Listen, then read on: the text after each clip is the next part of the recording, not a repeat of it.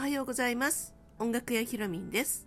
この番組は仕事も趣味も音楽三昧の日々の中で見たり感じたりする景色やふと思ったことなどをのんびりおしゃべりしています。今朝もおしゃべりのにどうぞお付き合いください。はい皆様土曜の朝ですね。おはようございます。えー、であの仕事の人もお休みの人も、まあ、いろいろいるかなと思いますけれども。はい、私はね大体いつも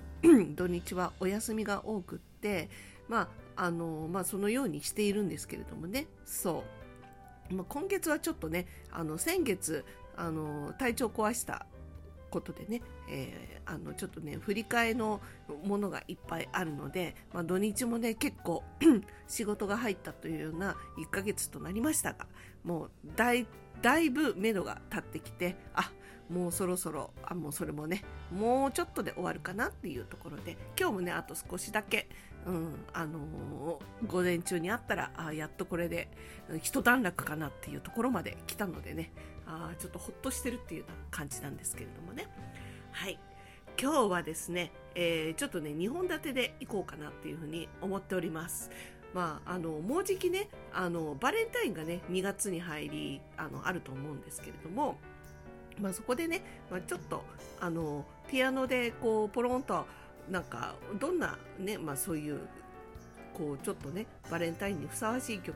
どんなのあったかななんてね、まあ、そういう感じをちょっと思い出しながらなんか曲をこうポロポロって弾いてみたりとかしていた時にそういえば「愛が」っていうねあのつくタイトルの曲ってどんなのがあったっけななんてちょっとふと思ったんですよ。そう、うん、あのコロナがね始まる前まではあの結構このバレンタイン時期っていうのはあのそのバレンタインイベントみたいのがあったりコンサートがねあったりとか、まあ、そういうことがあった時期もあったのであのその前にあのこうどんな曲があるかなっていうのをこうねちょっとねあのリストアップしたりとかするんですよ。そうでなので今までにあの結構やってきてるんですけれどもで結構ね膨大にあるんですよ。一回ねこうすごい量であこれは時間かかるなと思ったことがあったんだよね。そう。だからだかいろいろ絞んないと大変だなって ジャンルを絞るかうん、何かを絞るかって、うん、そうしないと本当に大変だなっていうぐらい、まあ、考えてみたら音楽なんてねやっぱり愛がつく曲が本当に多いというかまあそれが一番多いかなもしかしたら。ね。えっていうようなことなのでそれはそれは本当にそうだなと思って。そう、ん、なのでね、えー、多分えーとね、メルマガかなんかをね書いてた時期があるんだけれど、まあ、その時にも確かこの「愛」っていう文字が入るタイトルっていうのを、えー、こう特集でやったことがね確かあった気がするんですよ。そう今ねメルマガやってないんだけれどあの以前やってた時期があって、まあ、その時にねちょっと出しているのでそれをこうちょっと思い出しながらね今日はね話してみようかなっていうふうに思いますでもう一つの話題なんですけれどもあの全然関係ないと思われるかもしれないんだけども、えー、まあ、日本人のね、えー、日本人が、えー、なんでこんなによく働くのかなみたいなちょっとそれを議論になったことがあったんですね。そうでそこからまあ一つのね日本人のまああのなんていうかな一つの形が見えたというかあこんなこともあるんじゃないかなというような、まあ、見解が見えたので、えー、まあ、ちょっとその話を、まあ、シェアしたくて、えー、今日この話をしてみようかなというふうに思います。これねあの前半のこの曲の音楽の話と音楽っていうか、まあ、この愛の話と、あのある程度結びついてるというかそこからヒントでね出てきた話なので、まあ、ちょっと後で話してみようかなっていうふうに思います。はい。ではね、早速ね、えー、この愛のつく言葉の、あ、あタイトルの音楽の話をしようかなと思うんですけれども、まあ、どんなね、曲があるかなと思うんですけれど、まあ、ジャンル別に言うと私はね、まあ、まず、まあ、ちょっとクラシックからいこうかなと思うんだけど1曲だけあげるってなかなか難しいですがあでもね あのー、すごく好きな曲が1曲あって、まあ、有名な曲ですけれどもリストの「愛の夢」これがねダントツかな私の中で一番好きなの。クラシックではね。そう。なんでかっていうと音楽も美しいし聴いてても美しいしあのあのこれピアノでね弾いていてもこの気持ちがいいんですね。右手と左手のこの手さばきっていうのかな。手の動き方がとっても美しい、うん、でそれが自分でも気持ちがいい奏でてて気持ちがいいしあと音を聞いてても気持ちがいいいいですね。いろんな表現ができるのでそうてそういうのがまた楽しいっていうのもあってあとはね楽譜？楽譜も美しい。そう。なんかね私その楽譜を絵画のように眺めるっていうような趣味もあったりとかして まあ、これはね多分人それぞれ趣味の問題になるんだけれどそうなんか絵として見た場合にこう図柄みたいなのが結構気に入る気にあこれいいなとかってあるんですよ。そう眺めてていいみたいな感じのね。そう。絵画のように眺めたりとかするんだけれどそうちょっとそんな趣味があったりとかするんですが「まあ、愛の夢は」まあ、その図柄も私的にはとてもす素敵というか 好きなんですよ。そう。だから「愛の夢」がとてもダントツに 好きですね。そう。クラシックではね、うん、他にもいい曲ありますけれどもね。そう。1曲だけ言うっていうならば、まあ、これに絞るかなっていうところがありますね。うん、そう。でね、えー、映画音楽とかで言うと、まあ、古いところから言うと、えっ、ー、とね、何があるかな。うんと、愛と青春の旅立ち。あ、その前に、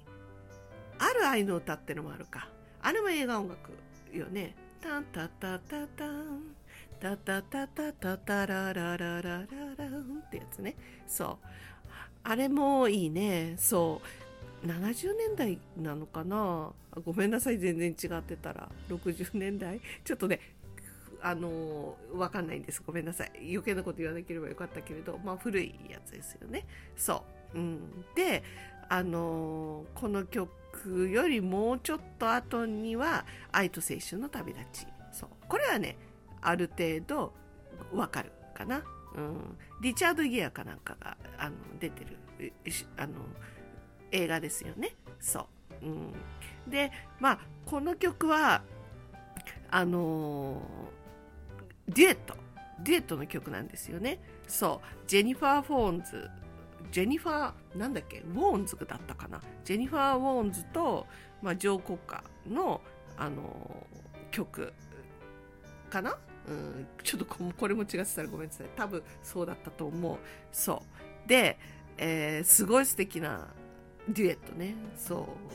う。なんだけれど、80年代かな。うん、流行ったの。そ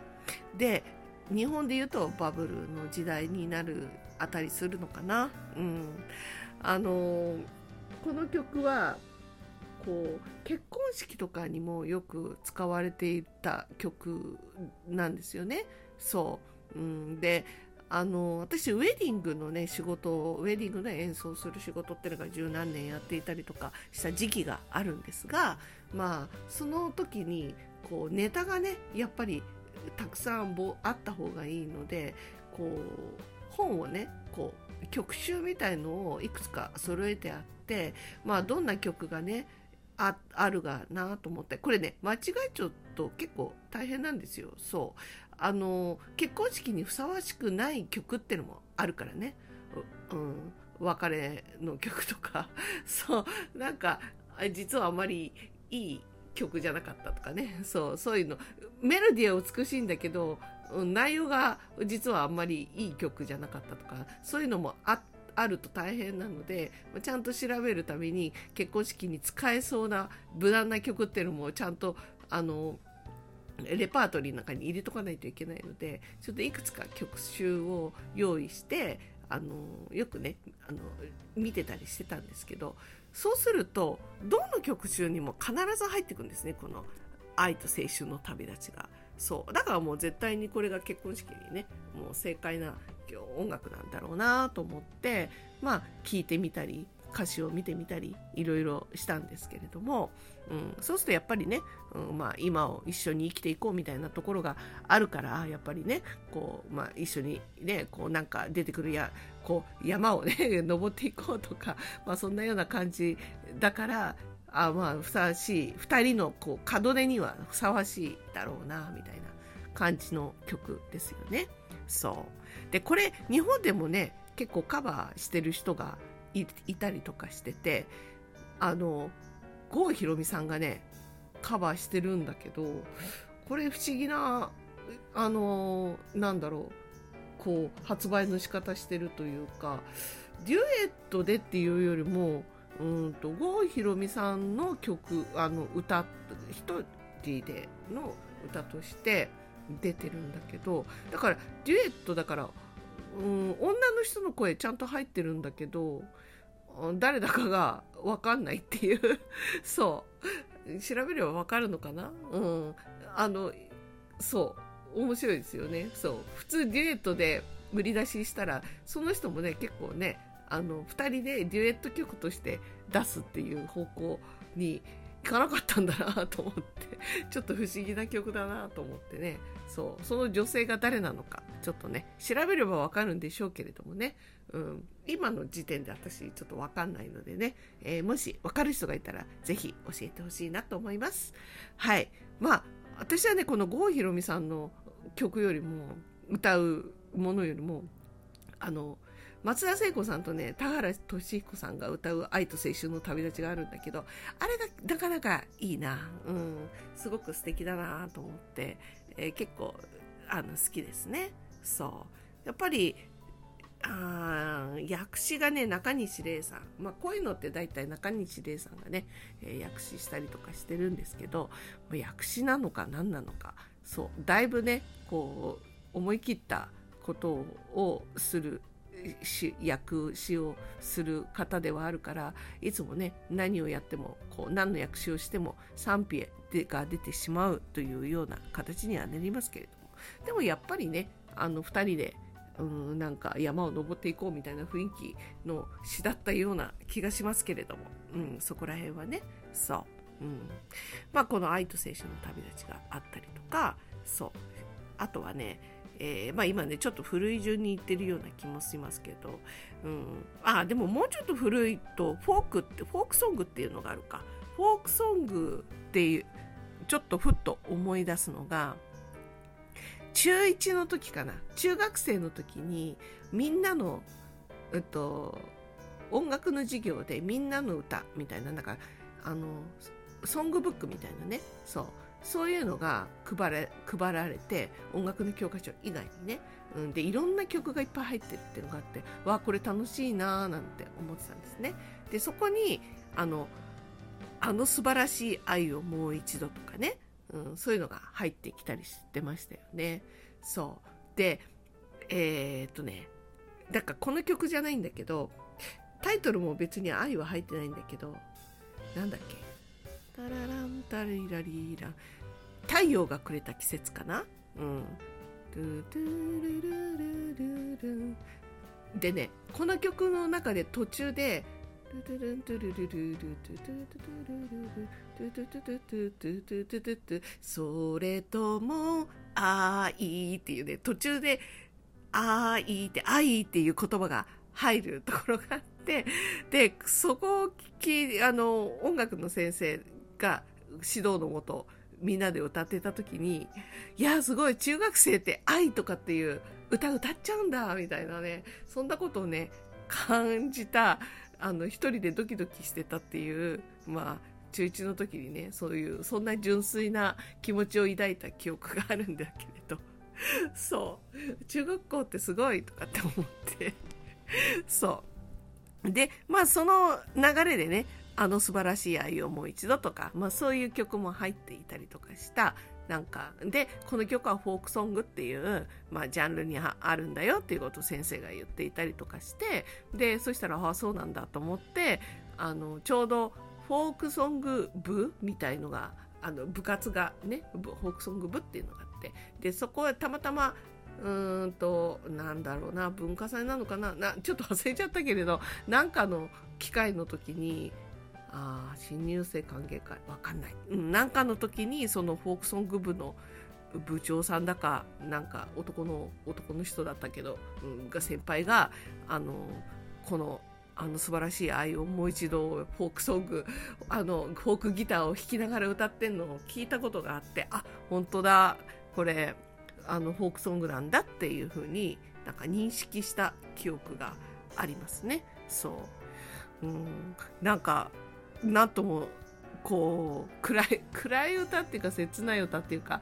なんだなーっていうふうに思った記憶があるんだけどねよくなんとなくは分かりそうで分かんなそうでっていう感じね。そう、うん、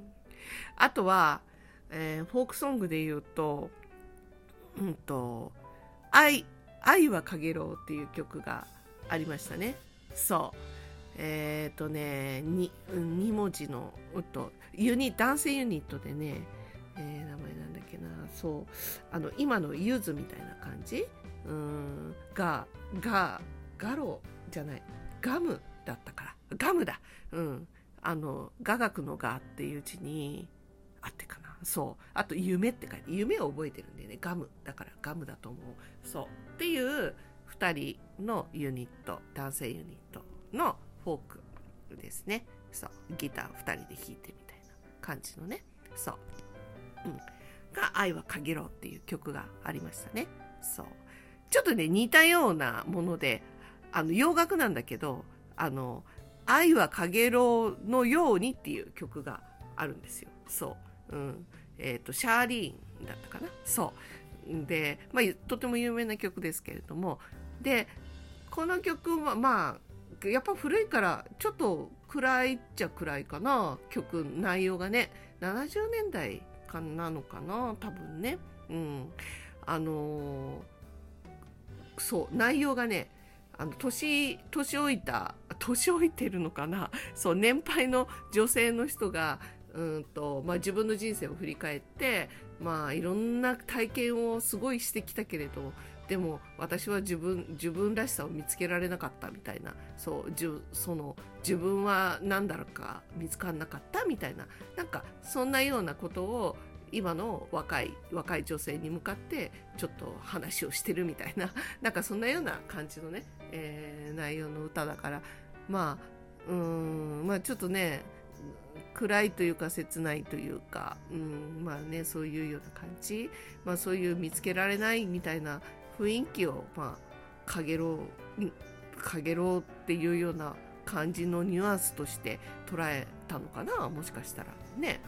うん、そんなような題名の曲がありましたね。そう。なんでこんなに覚えてるかっていうとよく間違えたからなんだけどそう。リクエストみたいのがあった時にこの「愛はかげろう」と「愛はかげろうのように」をよく間違えたんですよ。私がね。そう。全然違う曲で。そう。だからあのよく覚えてるんだけどね。この間違えやすいっていうところでね。うん。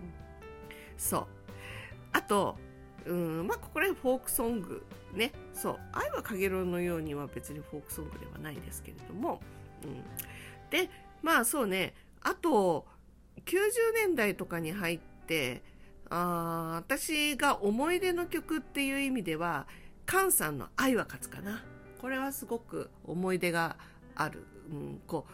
最後に愛は勝つってやつね。そう。もう自分への応援ソングというような感じで自分がなんかこうあの頑張ってる時にあの心配いないからねってあのすごい自分に応援をしする意味でよく歌ってたなっていう気がする、うん、そう。もう少しもう少し最後には愛は勝つんだとかって思いながらね、えー、頑張っていた時に歌っててすごく励まされた曲だなっていうふうに思いますね。うん、 KAN さんはねまたあのこのビリー・ジョエルがすごくあの好きで好きまでいかないもう本当にリスペクトがすごいので、うん、あのビリー・ジョエルのねこうライブライブパフォーマンスをそのままそっくり、えー、できるみたいな、うん、なんかそういうようなね、えー、そのぐらいこうリスペクトしてるっていうところが私もビリー・ジョエルが好きなので、えー、そういうところでね、えちょっとカンさんが好きだったりするんですけれどもなのでまあこのね相葉勝もとても好きでねあのよく聞いていたりしましたね。そう、うん、まあ2000年代に入ってからはそうねあの私は Superfly が好きなので、えー、愛を込めて花束をとかね。そう。愛のねこのこう今のこう形。こう自分のあ形愛の形といえば愛の形っていう曲がありますよね。 MISIA のね。あれはすごい好きですね。そう。うん。まあこう2000年以降になってくるとやっぱりこういうなんか少し幸せなその形をうんと歌にしてするっていうようなあの曲が結構増えてくるかななんて思うんだけれど、うん。ね前あの昔はやっぱりこう片思いとか別れが絡んだりとか切なさとか、ね、やるせなさとか、うん、かなそういうような、まあ、不倫っていうのもきっとあるんでしょうけれども、まあ、そういう曲がいっぱいあったと思うんだけれど最近はもうちょっともうちょっとみんな明るい感じの愛の歌が多いかななんて思いますよね。うん、こうあでもいいなと思いますよすごく、うん、あの幸せな気分になりますよね。愛というね名前がつかなければねあのドリカブのあのラブラブラブとかさ、うん、あとはまあ洋楽だけどラビングユーとかねそういうのがあったりとかするよね。あとなんだっけスティービー・ワンダーとかね、うん、I just gone とかね To say I love you とかねああいう曲があったりとかうんまあちょっとと愛っていう言葉を今度ラブまで入れちゃうと本当にいっぱいになりすぎちゃうから、まあ、今日のところはね、まあ、愛という言葉の曲ということで、まあ、いいかなと思うんだけれど。そう。そこであ一つ忘れてるのがあった。そう。私としてはもう今まで言った中を全てダントツに1位になる曲があるんですよ。そうそうそうそうそう。これを忘れちゃいけない。そう。これは何かっていうとあのフランスの映画で「ラ・ブーム」っていう曲あの映画があってあのこんなに好きだけどいつの時代 70代70年代なのかな？80年の頭か70年？わかんない。ちょっとそこら辺の映画なんですけどあのソフィー・マルソーがね主演で出てるあのフランスの映画ね。そう。10代のこうの青春映画みたいな感じ。でその中の主題歌「リアリティ」っていう曲ね。えっ、ー、と日本の放題だと「愛のファンタジーっていう題名だったかな、うん、と思うんだけど、そう、リアリティっていう曲ね。そう。この曲がね、最高に好きですね。そう。もう前奏、イントロの時点でね、もう、もうキュンって、こう、初恋の感じ、うん、10代の恋の始まり、恋の始まりって言ったらいいのか、うん、恋の始まりの雰囲気、うん、がすごくこう、キュッと詰まったようなあの感じなんですよね。そう。であのこの歌詞もそういう歌詞だしそう。初々しい感じのね。そう、うん、であと多分音楽ってこのそのそれこれをね聞いた時の感情っていうのがねやっぱ残ってたりとかするからこう聞いた時にその時の気持ちが思い出すってありますよね。いい意味でも悪い意味でもね。そう悲しい時に聞いた時であればそれが瞬間的に思い出すっていうのもあるしすごく幸せな時に聞いたらそれを幸せなことを思い出すってこともあるしそう。でこの曲をやっぱり聞いた自分が初めて聞いた時っていうのはなんかキュンってしたんだと思うんだよねきっと。だからその気持ちをね思い出すんだと思うの。そう。だからこの曲がすごく幸せな気持ちに瞬間的にもう瞬時になれるっていうのかな。そういう意味ですっごく好きなんですよ。そう。このこの曲「リアリティ」っていう曲がね。そう、うん、だからあなんかねあのこれ今喋ってと思いましたけれどもこのねあのラジオね収録撮り終わったらちょっとねまたラブームをもう一回見てみたいな なんてねちょっと思ってるんだけれどもたまにふっとおそういう時ありますよね。あこの映画もう一回見てみようみたいな感じの、うん、そうだからね、えー、ちょっとね今日はこれを見ようかななんてね思っておりますが。はい、うん、えー、っとねそう。それでえー、っとこの流れであの実は、ね、その愛の曲つく曲をあのこう考えている最中にたまたまね、うんと、インストのあのインストルメンタルねそうのピアニストの方が「In Love」っていう曲をあの演奏してて名前が何だったっけなそうインストルメンタルあの本当に即興ピアニストなんですよ。そう全然あのこの楽譜とかじゃない即興的なものを、うん、思いついたものを弾く即興ピアニストの人がいて、えー、浅木さん。浅木さんって言うと浅木さん浅木さんだったかな。そう。うんと浅木かなたさんかっていう人だったかな。うん。そう。でその方の間違ってたらごめんなさい。ちょっと後であのちゃんと調べてみようかなと思うんだけど、えー、In Love っていう曲があるんですね、インストの。で、それを聞いた時に、なんか、すごい、ツーって涙が出て、ものすごくこの愛情とか愛っていうことに関してのこの温かい気持ちっていうのものっていうのが込み上げてきたことがあ来たことがあったっていうかあ来たんですよ。最近の話なんだけど。そう。それであのそうこう無償の愛っていうこともあるだろうし本当に愛ってすごい素晴らしいよなってなんかわかんないけどそうやって思っちゃってそう。で込み上げてくるものがあったんですよね。そう。でそしたらなんかちょっとふっと気づいてしまったことがあったんですよ。でそれがねちょっと今日これ次に話すことなんだけれどもちょっとね少し前にあのこの日本人はなんでこんなによく働いちゃうのかとかうんなんかそんな話をね議論のように話したことがあったんですよ。そうそれでいろんな見解が出てそうあのやっぱりこうこの自分のねもうがただただ単に我慢をしてしまうとかあとは根性根性っていうの根性論みたいな感じ、うん、であの働いちゃうとかあとはもう一つ自分のことで言うならばその自分自分に自身に向いてるっていうならば例えば承認要求がその裏には隠れていたりとかそう認めてもらいたいから頑張るとかね。そういう気持ちも働くかもしれないし、うん、あとはそうだななんか、うんまあ、それしか自分は取り柄がないからっていうふうに思ってる人も中にはいるかもしれないし、うん、何かをごまかすためにやってるかもしれないし、うん、あとは、まあ、あのこ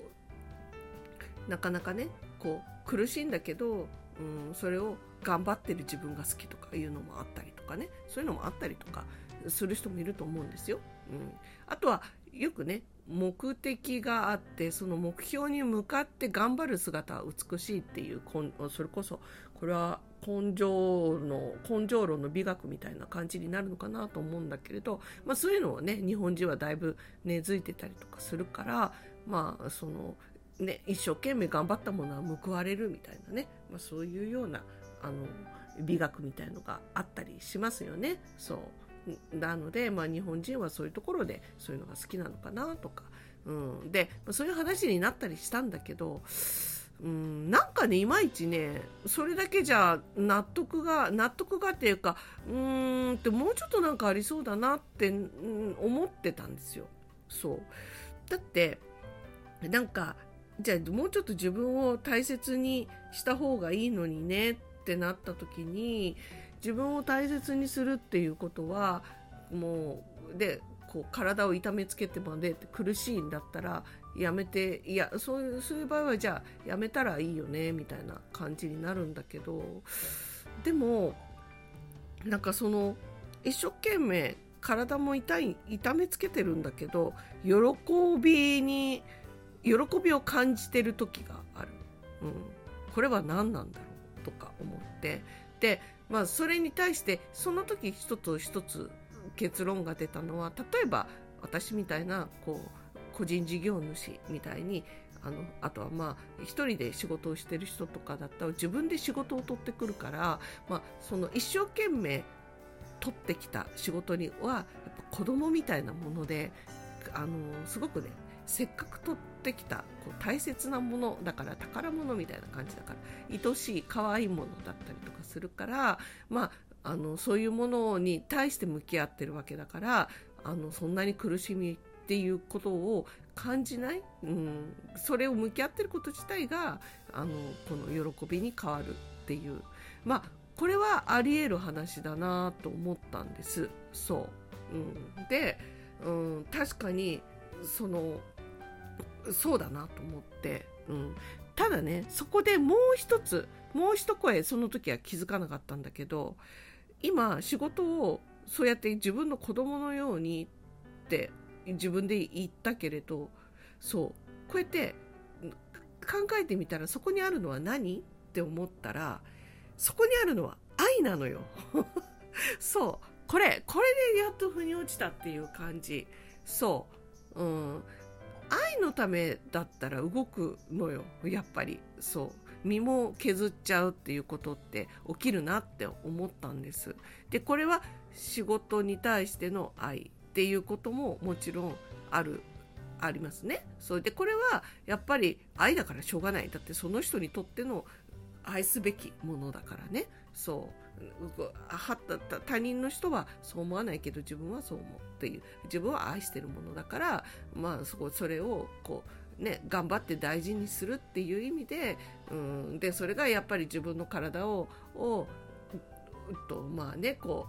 ううんなんていうかなくくくしと酷使か。酷使してしまうっていうところを、うん、やってしまってやってしまうっていう,、うん、いうところもやっぱり仕事をすをこう愛するっていうところから来ちゃうっていうところね。それもあるだろうしもう一つもう一つもう一つ突っ込むとあのこれが一番言いたいことなんだけれどそうさっきの言ったことだけだとちょっと腑に落ちないところがあって、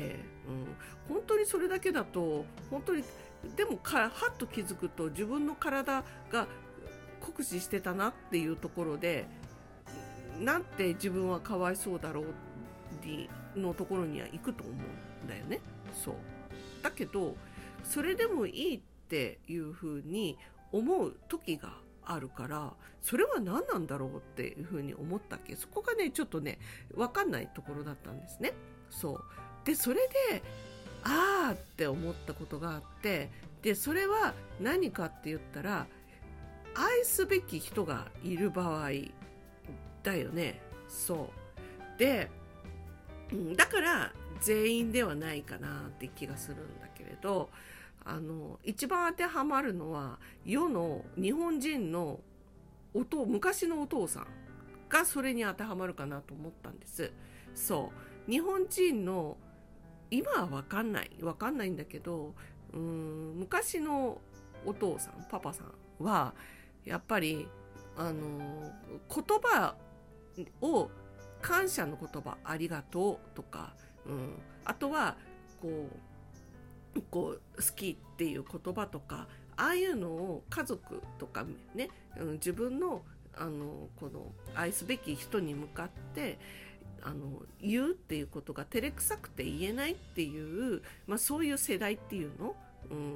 ん、の人っていっぱいいたと思うんですよね。昔の日本人って。でそうするとでも愛情ってあるからみんな。そうするとそれをどんな形で表すかって言ったら一生懸命働いて家族を守ることお金をせっせと持ってきてあの家族に与えること。でそれを自分の稼いだお金でみんなが幸せそうにしてること、うん、そういうことで愛情を示してるっていうこと。これがやっぱりこの昔のお父さん日本のお父さんの愛の形だったんだなっていうこと、うん、これはね本当だと思うんです、うん、もちろんあの自分のこの何て言ったらいいのかな。あのどっちもあると思うんですよ。それをやることで自分のこの権力をあの保持できるっていうことだったりとか、うんまあ、そういうことももちろん男性だからあるとは思うんだけれど、まあ、それ以外の愛情も絶対あると思うんです。そう。その話はね聞いたことがあるからなんだけれどやっぱり今までにたくさんねあの男性からね聞いたことがあるからあこれは絶対あるなと思うんだけれどうん。なんかやっぱりねあのー、こう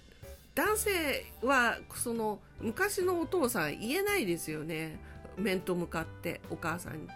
と自分の妻とかにもいや子供たちにね。そうあの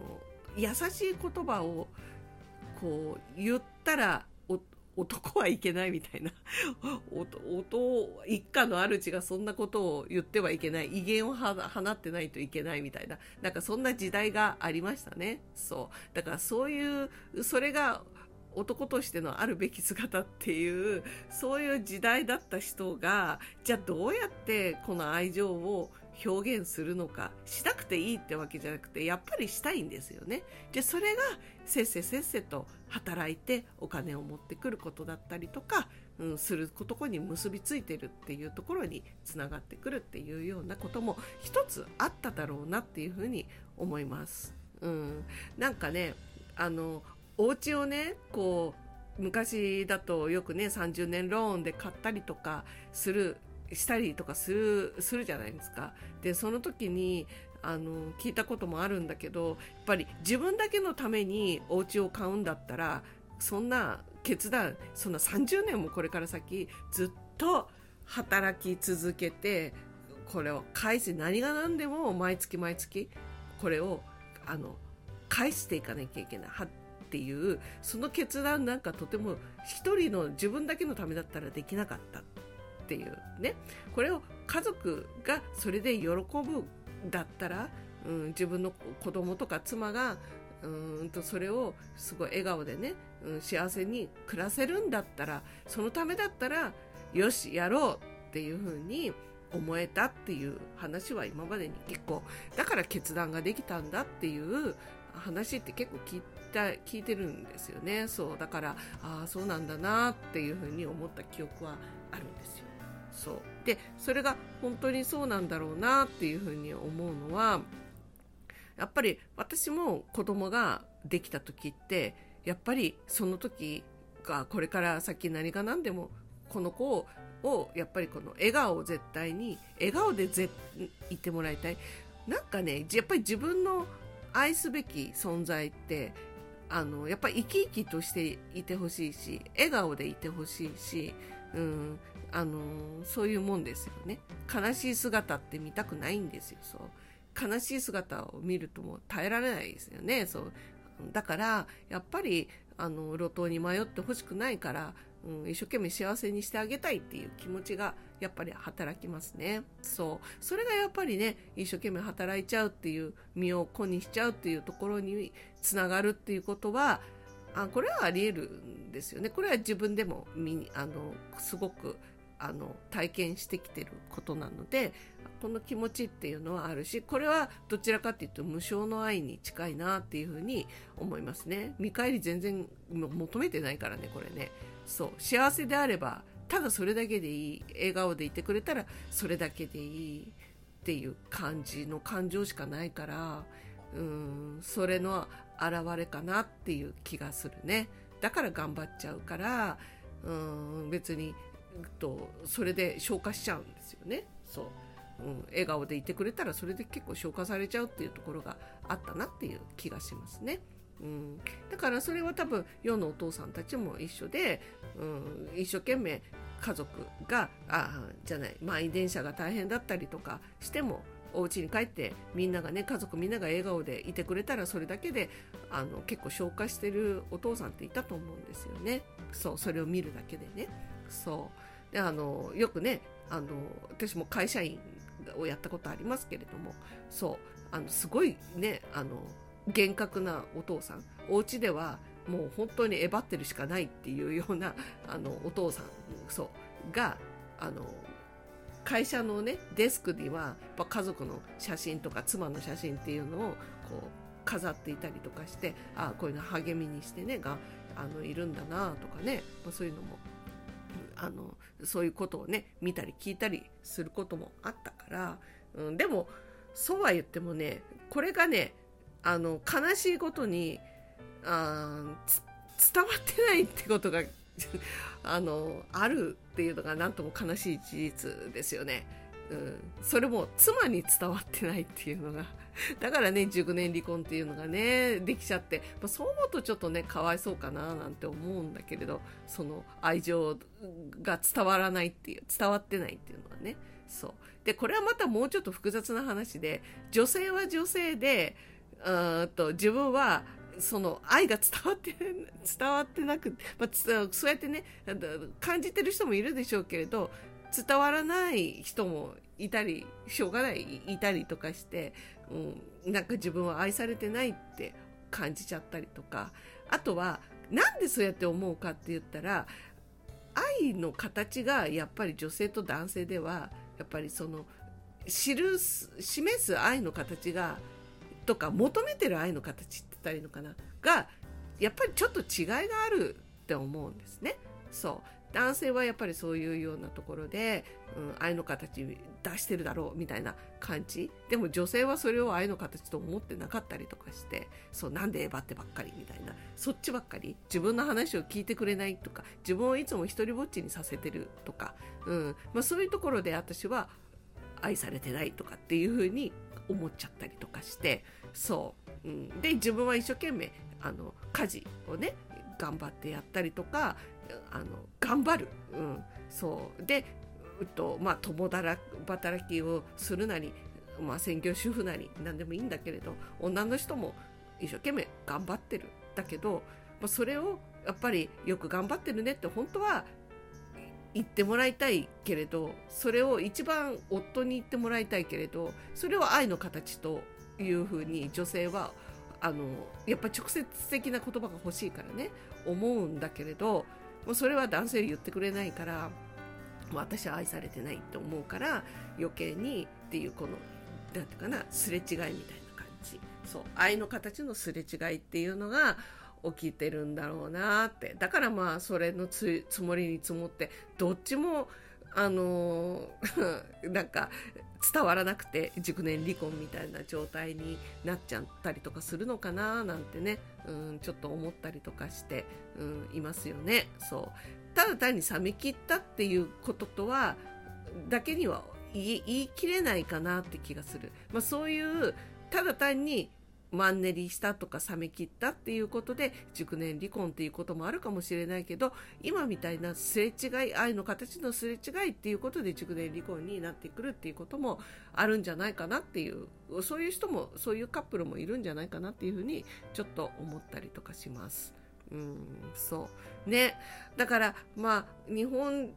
人はそういう言葉にするのがなかなかね苦手だったりとかしてそう。で私自身も自分の家族でそれを痛感した出来事っていうのが一個あるんですよ。ちょっとだいぶディープな話なんですけれども、自分の家族のことなので、で、まあちょっと一つね、言い言いたい話があるんだけど、私がね、高校生の時に、うん、あのちょっとね家族内で揉めてた時期が揉めてたっていうか荒れてた家族内が荒れてた時期があるんですねそうで妹や弟私には弟や妹もいてでまああのお母さん母がいて父がいるっていう家族構成なんですけれどもなんか家族の中がこうすごく荒れていてそうであの父と結構言い争いみたいなことも私も結構多かったんですよね。ででその言葉のあやでっていうわけじゃないんだけれどその話の勢いの流れで私は父にお父さんがそんなそれはお父さんは家族を全く愛していないからだってなんか言っちゃったことがあったんですよ。そうそしたらそのお父さんがもうものすごいこう目をこうなんていうかな思いっきりこうかない怒り泣きみたいな感じもう目を見開いて涙いっぱいボロボロボロボロ溜めながらっていうかこぼしながらかなもう本当に悲しそうな怒り泣きみたいな感じで俺がなんでこんなにだ長年長年ねずっと何のためにこんなに働いて朝も晩も働いてきたのかなんでこんなにせっせせっせとずっと働いてお金をみんなに渡してあの不自由何に不自由なくみんなにあの生活をさせてあげてこれが愛じゃないっていうのかってすごいもう悲しそうな怒り泣きをしたんです。であの姿を見た時にもう私ハッとしてあこれはとんでもないこと言ってしまったと思ってすぐさまね、ごめんなさい、お父さんごめんなさいってすごい謝った記憶があります。で、この時ばかりは本当に私悪かったって本当に思って謝りましたね。ごめんなさいってすごく思った。お父さんの気持ちがすっごい伝わってきたから、ああ、本当に悪いこと言ったと思って、全然その言葉のちょっと取り違いがこの時もあって別に結びつけちゃいけないことを結びつけて喋っちゃった記憶があるからいけないこと言っちゃったなってちょっと思ったんですねその時ねそうそんな軽々しくそんなことを言っちゃいけなかったなって思った、うん、だって分かっていたはずなもん。もう高校生だからね私も分かってるんだけれど本当はね。そう、うん。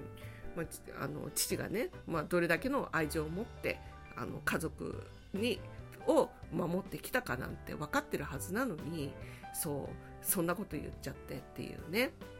うん、でまあやっぱり男の人ってそういうところあっただろうなと思ってね。うん、で父もやっぱり言葉に対して全然言ってなかったから そう。感謝の言葉とかね、うん、まあ、何も言ってないからね、やっぱりね、まあ、そういうところに関して家族っていうのはイライラも募ったりとかしてるから、うん、やっぱりね、どうしてもそういうことってあったんだろうなと思いますよね。そう。まあ今はね、結構言う、今80代ですけれど、は結構ね、すごいありがとうありがとうってすごい言ってるから、もう本当にありがとうなとかね、もう全くあの頃とは全然違うかな。どこでああなったんだろう。で、どこからか変わりましたね。うちの父もね。そう。うん、全然変わっちゃったけど、そう。でもその当時はやっぱり昔の、あの、頑固、頑固なお父さんっていう威厳をずっと張っているお父さんっていうような感じではありましたね。そう、家族には言葉は、甘い言葉は何一つ投げかけないうん、人だったかな威厳を保つことがやっぱ父親の役目とか夫の役目みたいに本当の典型的な昔の日本の、うん、男の人の考えを持ってるっていうタイプでしたね。そうだからやっぱりその愛情の形をそういう形で、うん、仕事をするっていうことを仕事してせっせとお金を渡す、うんまあ、そういう何不自由させないという形を取ってあげるっていうことがやっぱり家族へへ家族だったり妻に対しての愛情の形として差し出してたんだなっていうところですね。うん、そうだからまあね、まあ、その結果ね熟年離婚っていうのも増えてきちゃったりとかするわけだからそうやっぱ言葉にはね出した方がいいなと思うので、まあ、今の時代はねやっぱりそんな言葉はもうないん？うん、どうなんだろう？わかんないけどだいぶ変わったとは思いますよ。うん、言ってこう結構ね男性でもちゃんと言葉にして言うことはあの言うことが大事だっていうことはみんなあの分かってきてたりとかするのであちゃんとね言葉に出して言う人が増えてるんじゃないかなっていうふうに思うのでだからもうそこまでねあのなんていうかな働きか働き方っていうのもあのまた一つ変わってきてるとは思うんですね。そうで今日お話ししたことっていうのはその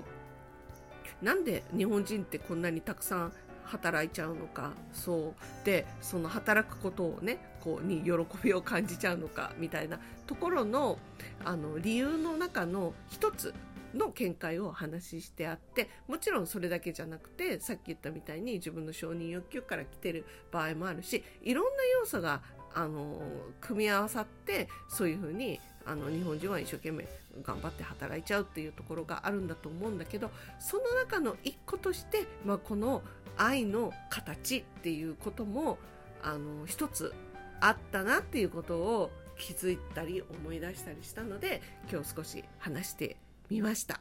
うん、ね。そう。あなんかねあのこれちょっとねすっきりしたというかあ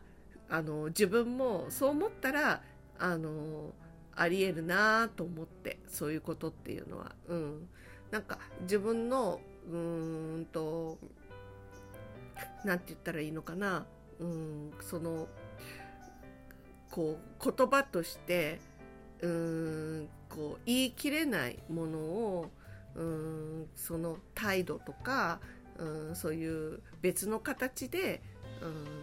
こうなんか表現したいっていうね、うん。まあ、そういうようなことであのそういうあの一生懸命働いた働くっていうことを、うん、やってるっていうことも、まあ、自分もあるなっていうふうに思ったので、うん、あのあり得る話だなというふうに思いましたね。うん、でもちろんちょっと少しこれの冒頭で話したうんと家族への愛以外にあの仕事に対しての仕事愛っていうことももう仕事自体をまあ一つのね子供のように感じるっていうようなところを考えるとやっぱちょっと納得しちゃうところがあってやっぱ可愛いものだったりとかするからやっぱり無償の愛を子供に対してはね無償の愛をやっぱりあの無償の愛ですね子供ってね。うん、見返り求めてないから無償の愛になるんだけどそれに近いような感じで仕事を捉えるうん、っていうことがあるから多々、うん、そういう場合はやっぱりあのちょっと愛しいものだったりとかするから、うんまあ、そういうものに対して大切にしちゃうっていう意味で頑張っちゃうってところがあるかなっていうところはあるかな。うん、それは私は自分が長年やっぱり自分の仕事をしてるのであのすごく宝物みたいな感じでいたりはしますね。仕事自体はね。うんそう。まあそんな感じかな。うん。はい。じゃあ、えー、今日はねこんな愛のまあ題名何なのかな。ちょっとわからないけれどまあ愛の形っていう言葉がフレーズがいっぱい出てきましたけれどまあいろんなね日本人にとっての愛の形っていうのはまあこういうのも一つ特徴があるんだろうなっていう話をしてみました。はい。それではね、えー、いよいよ週末を、えー、皆さん、えー、お過ごしください。それでは失礼いたします。